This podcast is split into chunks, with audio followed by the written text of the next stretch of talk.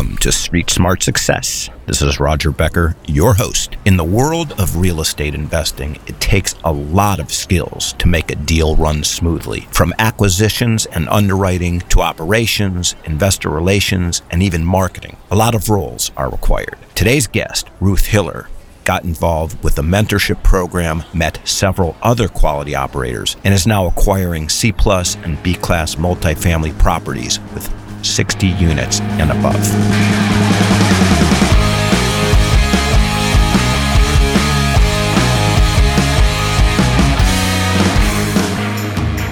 So today we have with us a very interesting lady that I'm excited to interview, always to talk about real estate, but maybe even more, you know, she's an artist, which makes her probably by definition, no offense intended to all the other people that I've podcasted and I'm going to podcast, it probably makes her more interesting than most. I mean, so, uh, and so that's why I'm really excited about it. And so we have with us a, a multifamily investor and syndicator with a very interesting background. Her name is Ruth Hiller. Ruth, welcome to Street Smart Success.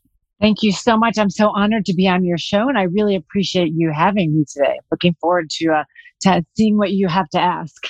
You got it. Well, I guess the first question, which, you know, the first one's more for the audience since I already know based on what we already discussed, which is where do you hail from? I know you're in Vail, which I didn't intend for those things to rhyme, but they do. But where, where do you hail from originally? And what is your, you know, who is Ruth Hiller? Who is Ruth Hiller? Well, I lied. I was born in Iowa, raised in Los Angeles, uh, lived in New York City for 13 years, and I've now been in Colorado for 23. So uh, I'm kind of from all over the place. Where do you where where do you live in New York? I lived in New York City in Soho. I had a place there for 30 years, which I just sold last November. You lived there thir- I thought you said 13, thir- 13 or 30. I lived I lived there 13 years, but I owned the place for 30 years. Oh, wow. Oh my goodness. Yeah, I bought it in, ni- in the '90s and paid nothing. It's one of those too good, too good to be true stories, right? Where I I bought it in the '90s and my I had an amazing attorney. And at the last minute, he got the price down super low, and and um, I got it. And yeah, included in that price, which I I love this part of the story, was uh, a retail space. So aside from owning the apartment, uh, we owned lofts in Soho. Uh, we were I, there was five of us, and we all we were all one fifth owner of the retail space, which we still own at uh, retail storefront in Soho. Do you have a tenant in there right now? We do. Is it like an is it a, a tenant one would know? Uh, Bronx and Banco. It's a, a high fa- a high fashion tenant. I see. That's cool. And how's their yeah. business with, you know, I was just in New York a couple weeks ago because I like to go there at least once a year, but hadn't been there for a few years because of pandemic. And I was jonesing to go to New York. And finally, I, I just got comfortable enough where it's just like I was hearing everything's wide open again. And so I went. Uh, and I did not see to my naked eye, I did not see a lot of retail vacancy anywhere. So, h- how is your tenant doing? I think they're doing well. They do really well. They have a strong name. I mean, when the pandemic hit, we were vacant. And so she just, she moved in during the pandemic. But it, I, I feel like retail has definitely tanked. I remember like five years ago, we were probably charging three times as much rent for the retail as we are now. So I've seen it go, go down, which I remember, you know, back in the day when I first bought the place, I think the, our retail tenant was paying like 1700 a month and it was like a wood shop in like 1992. And, and that was before Soho was like really big. And what are you getting now? I don't know what we're getting now. I know the, the highest, at the highest point, we were getting like 35,000 a month for that space. I know. oh my God. For how big is it?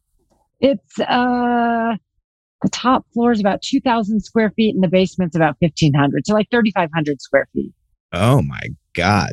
Darn, man. That, that's when real estate is fun. That's when real estate is fun, right? So yeah. So I don't know what we're going to do with that. I think we're eventually looking to sell that space. I see. My goodness gracious. Well, that is really, really awesome. And then, so why did you go from New York to Colorado? I moved from New York to Colorado because I love the mountains and I was I was just tired of city life, but I kept my apartment. And so what ended up happening, you know, till I sold it recently, I would spend a lot of time in New York. So I would, I rented out occasionally, but really because the, the, the beauty of that deal was that when the retail space was rented, which was almost 100% of the time until a couple years ago, it paid for all my monthly expenses. So my New York apartment never really cost me anything because the retail space paid for everything. So that's why I just kept it and didn't really rent it out. I see that. It sounds like that wouldn't be called like a house hack, but the, the principle kind of applies where you had a tenant basically paying for all your living expenses. Yeah, exactly.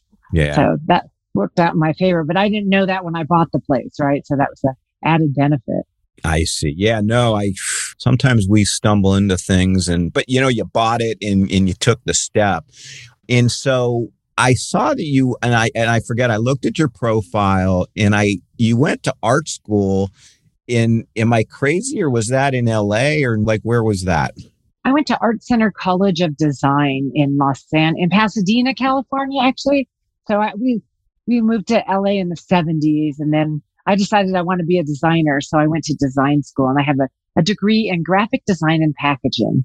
And so um, I've done a lot of packaging design in the day for when Barney's in New York was around. I worked for a really famous guy named Milton Glaser. He's like, he did the I Love New York logo back in the day. He was my first boss out of college. So I had an interesting career uh, doing that for sure. I just, after a while, just didn't enjoy it as much. Was that the I Heart New York? Yes, that was that was his logo that he invented. So I worked for him. He was a really great guy. He he was one of my mentors, and he just I think he died. I had two mentors. He was one of them, and he died uh, I think two years ago, ninety six or something. He had a good life. I see. Now, when you say we moved to, you didn't say you said L.A. and you went to school in Pasadena. And so when you say we, are you talking about your family moved from Iowa to LA? My family moved from Iowa to LA when I was about 11 and and then you know they settled there and then when I, I went to um I moved what did I do? I moved back east when I was uh 18. I went to Boston University because I decided I want, wanted to be as far away from my parents as possible. you didn't succeed. You only you only went about thirty five hundred miles. You you could have gone like another few thousand, like on the in, in Europe somewhere. Right, right, right. So, I get, but I only yeah. So the, but then I went back to California um, after that, and I went to Art Center in California. So how do they go from uh, a really small town in Iowa to L.A.? Well, my mom, my mom's family lived in LA. My grandma moved to LA in the 40s. And I love the story about my grandma too, because my grandma, um, when she, her husband died in 1940, she moved to LA and she bought three multifamily apartment buildings and supported her family her whole life with those properties. So I, I love, and I'm, I wish I could, cause she's not alive. She died in the nineties. I wish I could ask her how she, with an eighth grade education, how she knew to do that. Do you know where they were? I mean, approximately west west um, LA or yeah, there's one on Hollywood and Hollywood and Gardner. There was one down in Koreatown on oh, what was the name of it? It was New. The street was called New Hampshire, and then there was a third one that was sold probably before I was alive. So I don't know where that one was. Wow. So that's what took you guys. Was that a? And we'll get to the real estate stuff, but was that a hard transition moving from from uh, Iowa to L.A.? Yeah, and I was an only child, and I was kind of a hick, so uh, it was it was hard. And my parents, the reason my parents decided to to move to LA was because our family's Jewish, and we were the only Jewish family in the town, and it, it brought a lot of grief to our family. So my parents thought, oh, well, let's move to LA where there's like a really big Jewish community. Although I've never really been uh, I'm not a religious Jew, so um, they were more religious than I was. Okay, so so here's the question. So so did they own the department store in Iowa? Was your dad a professional? Like how how on earth does a Jewish family because I no offense, but from one to another I assumed you were Jewish, right? Okay. so the one thing if you guys lived in Des Moines, I get that. How the hell did you guys wind up in the middle of nowhere in Iowa? Uh, my dad and his dad opened a furniture and carpet store. Okay. Same concept. So, same concept, right? And so that it was like the top furniture and carpet store in Iowa in that corner, right? And, and then our uh, my other family opened the second, it was Hiller Carpets. And then they opened the second Hiller Carpets in Minnesota. So they kind of had all of the uh, lower Minnesota, you know, Iowa covered. I see. Okay the picture is becoming clear to yours truly. Okay. So then, you know, you remind me of me, and I hope you don't take that. I hope you take that as a compliment and not an insult because it, it, it, it's really neither, but just how you came into real estate. Cause I bought a duplex in San Francisco. Like, uh, I'm like, I couldn't afford a single family. And I had this agent showing me house after house after house. You and I are unfortunately probably about the same age. And I'm like, how about a duplex? You know, he's like, oh, okay. He's like, he'd already been showing me around for like six months and I was scared to death to pull the trigger because it was so much money and, you know, blah, blah, blah. And the next thing you know, I, you know, I buy a duplex and Jed's a millionaire. So, so how did you transition from art into real estate in your current like iteration of it? Well, I jokingly call myself the accidental businesswoman because I've always owned real estate. So I, I, I went to a mastermind recently and I had to get up and give a presentation. And so, you know, you, you, present, you, uh, you, know, all the, the real estate, it's always a real estate mastermind. So all the real estate that you've owned, all the businesses you've had. And then I, you know, once I put together that, I was like, oh my God, I've been doing this since I'm like 29, right? I've had single family homes and a retail space and multifamily and, you know, and so I just called myself the accidental businesswoman because, because I studied art, right? I didn't really study business and I didn't really ever think of real estate as a business. Very interesting. Yeah. So maybe give me a top line on the houses that you owned and it doesn't have to be every single one but you know you clear it sounds like I don't know if Soho was the first one, but like, you know, when Soho you, was the when, first one. Was it? So like, when did you figure out it was a business or decide to make it a business? Well, so I owned Soho and then, uh, my parents died in, my mom died, my dad died in the 80s, but my mom died in 2000. And so I inherited 118 unit C class multifamily in Bellflower, California. I was 50% owner. And so honestly, the reason I call myself the accidental businesswoman, because I just really, for like 18 or 16 of those years, I just cashed the check and didn't really know anything about the business. And then I started to educate myself, right? I'm like, well, I have this. Now I can write a business plan for a multifamily from that. And so then I bought some single family. I had the New York space. And then, you know, once I started learning, about, and then I bought a failed multifamily when in Colorado at, right after my mom died. I bought like a 32 unit and I didn't know what I know now, obviously. I didn't know how to do due diligence. I didn't know how to do lease audits. I didn't know any of that. And so the books were doctored and like I lost like half a million dollars on that. I know it's not funny, but it, like I would never make that mistake again. That's for sure. You and I have so much in common. It's that was funny. Oh my God, we have a lot in common. So is Bellflower, is that like uh, that cute little town in near Long Beach or is that? Yeah, it's kind of inland from Long Beach. It's like east of Long Beach and west of Compton. So back when my parents bought it, they, they bought that property in 1968.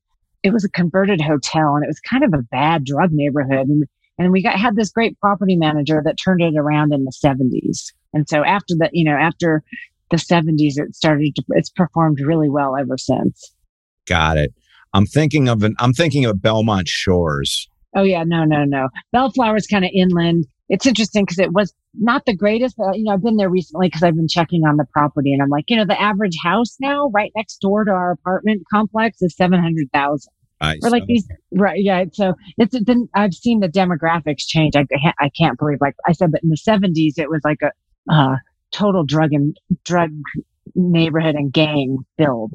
And so we had a property manager that was able to get turn it around.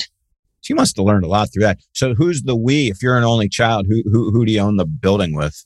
Well, I, I owned the building with it was my my mom and dad bought it with my aunt and uncle. And so when my my mom when my mom died, I partnered with my uncle and he he was the patriarchal, like ruled with an iron fist. I, my opinion. He wouldn't even ask my opinion. You know what I mean? And I didn't know. I was young. I'm like, oh no, you know. And um, then he died in 2013, and his sons inherited it. And uh, to make a long story short, we're not very amicable towards each other. we, I, I've done a lot of personal development and I believe you can do anything. I believe you can make any money. If you've got, you can do anything. And they just looked at me and they're like, we're not interested. Right. And so it's been a 50 50 type of thing. And so Unfortunately, I had to sue them for business dissolution, which sounds horrible, but I'm going to say because of them, I educated myself. So I got involved in a multifamily mentoring group and I joined a mastermind and now, I can run because they said no to everything I ever asked for. Right. So I learned about asset management. I learned about underwriting. I learned about how to do the OM, how to do the due diligence. And so, um, they were worthy opponents, but I learned a lot because of them because I wasn't going to make that same mistake that I did like, you know, 23 years ago with that other multifamily that I bought. Do you now own the property and they're out of the picture? No, it's on the market for triple what I thought it was worth. Actually, the con not, not not on the market. It's like under contract, and the contract is supposed to close this Friday. wow.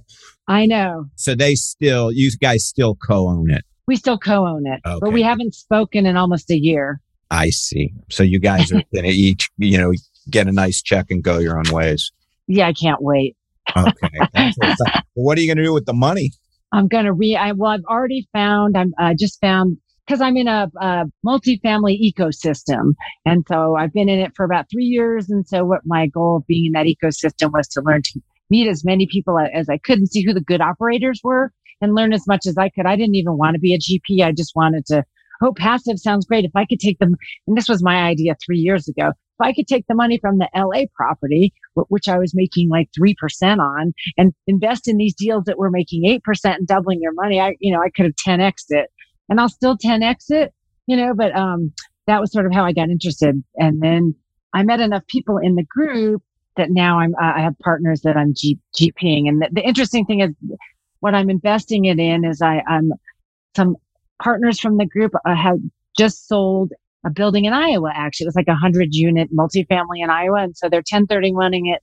They wanted a fourth partner and we've, we've become friends in the group. And so I'm going to go in on a new deal in Texas. It's a 72 unit, um, in Waxahachie.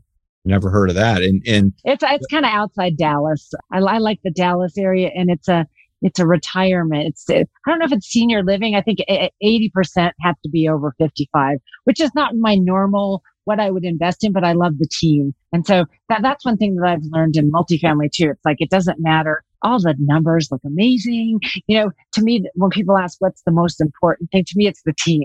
Do they have a good track record? Is it a good asset manager? And, you know, obviously the location comes after that, right? But to me, the team is the most important thing as a GP in that deal, what role do you play?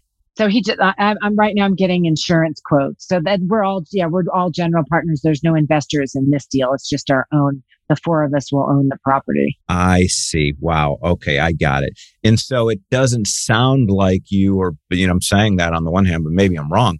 It's not sounding like you're going to 1031 out of it, or are you? Out of, oh, out of my LA property? Yeah no, no, I'm not going to 1031. I, I have a really great real estate accountant. And so he told me how much I need to invest with bonus depreciation before the end of the year to offset my taxes. And so that, that's what I'm going to do. He said, you know, by the time you 1031, these guys are 1031ing their deal into the deal we're partnering on.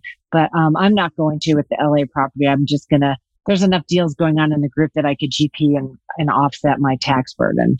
Yeah, and then you don't have a gun to you don't have a, a three month gun to your head or a forty no a gun to your head to identify a piece of property and forty another forty five to close, and you still get the same benefits. Yeah.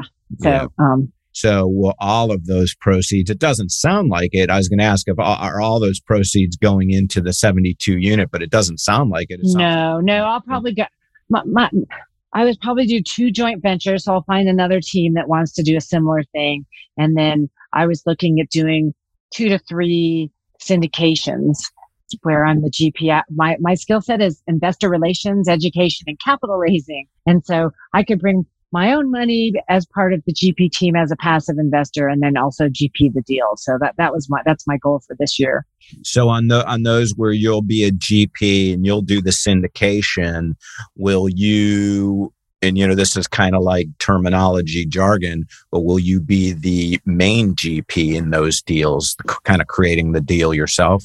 No, I'm not the main GP. So I have a, a team that I work with two women that are really their their skill set is asset management and like you know running those kind of those 100 unit plus types of properties. And so we're all co gps but they you know they get paid extra to, to run the deal. You know they get the asset management fee and they do the day-to-day operations. But uh, you know as you know as part of the uh, it's a 506b according to the sec law I still need to be involved. Even if I'm raising capital, I still need to be involved in the life of the deal. So what I usually do is I help with, um, this last project. I did all the logo design and the new signage and like whatever, you know, help with CapEx and stuff because it's illegal just to raise capital and walk away. I got it. Okay. Well, that makes like all the sense in the world. I, I totally get that on the multifamily front, do you have a, uh, predisposition to a certain class and vintage? And, you know, do you have a wheelhouse of, of what you get excited about or that you're looking for? Well, when I first got into my mentoring group, the stuff that he taught was, you know, 60 units and above C class, right? But but now you know, cap rates have compressed so much. It's like the, the cap rate for the C class is the same as the cap rate for the B class. And so now we've started looking at some B properties.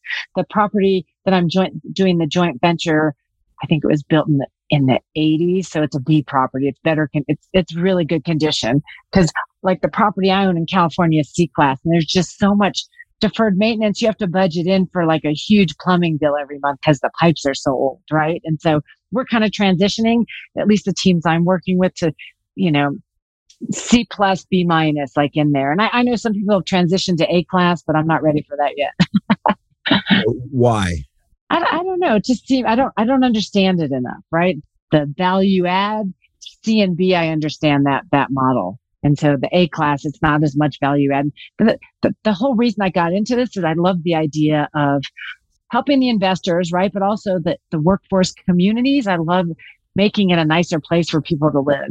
Cause, you know, that, that, that, that was one thing with our property in California that my business partners were never really interested in. Like, we have 118 families here. We could make this so much better. And we could make a little extra money too and make it better. And they're just like, nah. they just want to keep mailing it in. Yeah. They just want the, the mailbox money. So I, I see. Interesting you may or may not touch this piece because you're don't take it the wrong way. It sounds like you're more of a creative type, which would be apply to me too. So I don't know if you get involved in the financing, but if to the extent that you do, do you have a uh, a point of view on financing in terms of how to how to take these deals down? Well, right now it just seems like bridge debt is what's been working, but it's really interesting because the the last loan we got on the we, the 143 unit one that I just GP'd in uh, November. We had a bridge debt, and you know you have to pay a cap uh, a rate cap so that it's floating, and so you want to make sure it doesn't go up. And I think our rate cap was fifty thousand a year. Now it's four hundred thousand a year on deals I'm seeing mm-hmm. for the rate cap. And so we're looking at this one that we're joint venturing is doing like half recourse and half non-recourse. So when to back up a section, you're saying you're having you had to pay 400 grand to get a rate cap. If you want a rate cap. And so that's why we're looking at like, all right, we're, we're looking at more creative ways. That, that's with bridge debt, you know, and, and Fannie and Freddie right now will only give you 50 to 65% loan to value. And if you're doing a syndication, some of those numbers don't work sometimes. It's getting tighter, huh? It's getting tighter so interesting. Um, that to me is an interesting commentary right there. Is Fannie Freddie only doing sixty to seventy?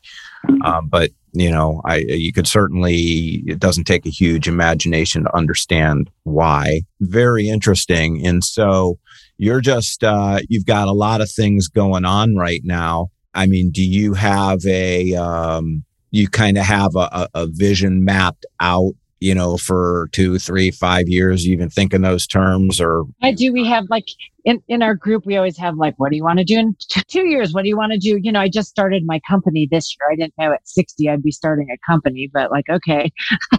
and I've got a lot of interest in it. So, you know, my, I don't need to 10X, you know, Grant Cardone, come on, 10X. And my mentor is kind of 10X kind of mentality. And I think that's amazing. And so for me, my goal is to help women investors. Really, that's what I really want to do. A lot of the investors that I brought in, um, uh, as part of my capital raise, were first time investors, and it, it it brings me a lot of joy to teach people. And so, um, I I really like to teach people because I, what I do for teaching is I'll usually take them through a deck and I met with a guy last week. He's like, I've learned more from you in this hour than I have trying to study this for two months. And so that's kind of my goal is to, to simplify it so that anyone can understand it and learn how to do due diligence. And so that's one of my goals is to keep educating people. I'm starting a meetup, um, a monthly meetup starting oh, in two weeks actually in my town. And then, uh, as far as GPing, it'd be two to three deals a year. And I'd like to be able to bring three to five million of uh, capital per deal. I see. How, uh, obviously, you're starting a meetup. How have you met like some of these women that you will help out? How how will you meet them? Like, what are you going to do to market yourself, or you know, how's that going to play out? Um, well, I was in, I was a member of Tony Robbins Platinum Partners for actually i'm still involved in it for the last couple of years and i've met a lot of people in there and um, people see what i'm doing and that you know they see that i'm doing well at it and so they ask questions and then i educate them and then they'll have friends and so uh, also through the meetup a, a, local real estate office is hosting it for me and so i think that those are my avatars and so i really want to bring in because a lot of realtors make a ton of money and they don't know anything about the, the benefits of being a qualified real estate professional. So I want to educate people on that. And I, I have a couple of people that just sort of comes naturally. I don't think of it as sales. I remember when I used to go to a Tony Robbins event, I'd come home and I'd be like, "Oh my god, oh my god!" People like, "What are you doing?" And I'm, I would tell them, and they would go sign up. And it was the same thing when I did multifamily. They're like, "What are you doing?" I'm like, "Oh my god, like multifamily." I'm like, "Well, how do I get in?" Right? And so it, it, there's sort of a fine line. For me, it's about excitement, not trying to to sell or I figure the right people come around when I need them. and so by educating people through the meetup, I think that's going to be a good way. And then being on podcasts, I'm been on quite a few podcasts. I get some interest from that also. Got it. What would you say, you know, because you do have kind of a, a pretty interesting patchwork of real estate experience, right? Yes. It's actually a lot, right? Uh, what would you say are most your most important lessons that you've learned? Well, this year I, am putting all my focus on multifamily. Like I said, the most important lessons I've learned and which would have helped me when I lost all that money 23 years ago was like, you know, the due diligence. How do you do due diligence? How do you do due diligence, especially for a passive investor on the team or do due diligence on the property you're buying? You know what I mean? Because a lot of people know that real estate's a good thing, but they don't know anything about the business of real estate or how to make sure the numbers work or how to check that stuff out. Yeah, I hear that loud and clear. So, what would you say is um, is the best business decision you made? Uh, the best business decision I made was to join my mentors group. I, and I joined it because I wanted to help figure, figure out that Los Angeles property I had. I, I met him through Tony Robbins. Ha, happened to be on, I was sitting on a bus in Malaysia and he was sitting next to me. And I was like, so what do you do? And he's like, I teach people how to invest in 100, 100 unit plus C class multifamily. And I'm like, well, oh, I own one of those, right? And that, that, that sent me on a whole trajectory. Uh, and that was, that was the best decision I made. Actually was to go to a Tony Robbins event was the best decision I ever made that sent me on this whole different path. And that was in Malaysia? No, the, uh, I went to a Tony Robbins event. December 2017 was the first time I went to a Tony Robbins event and, um, just fell in love with the teachings and the people and that changed the trajectory of my life. So where where were you on? So so but you met you met the I'm going to use the term mentor. It's not the term you used in in Malaysia on a bus. I met yeah on a bus in Malaysia on a uh, Tony Robbins trip. Okay, and who who is that person? His name is Brad Sumrock. Okay, yeah, no, he he's a very well known guy. Wow. So he, I'm assuming he was at the same event, correct? It was. He was at the, and we ended up traveling the world together that year because we were both platinum partners. So I got to know him and his wife really well. And he's like, "You should join my group." And then I joined his group, and then he's been. I just think his teachings are amazing, and he's also a friend, right? He treats me as a friend. He's. We talk on the phone. He's like, "I think you should join my mastermind." And so I was like, oh, I don't know, it was expensive, you know, and and I wrote, you know, if it weren't for him, I wouldn't be doing what I'm doing. I'm really grateful for him, right? And if it weren't for Tony Robbins, I wouldn't have met him. So it's kind of like those were the two best decisions. And so I joined Brad's mastermind and, you know, just in joining the mastermind, I invested in 10 deals passively and co-GP'd my first deal in less than a year of joining the mastermind. So that was probably the second best decision I made. Wow.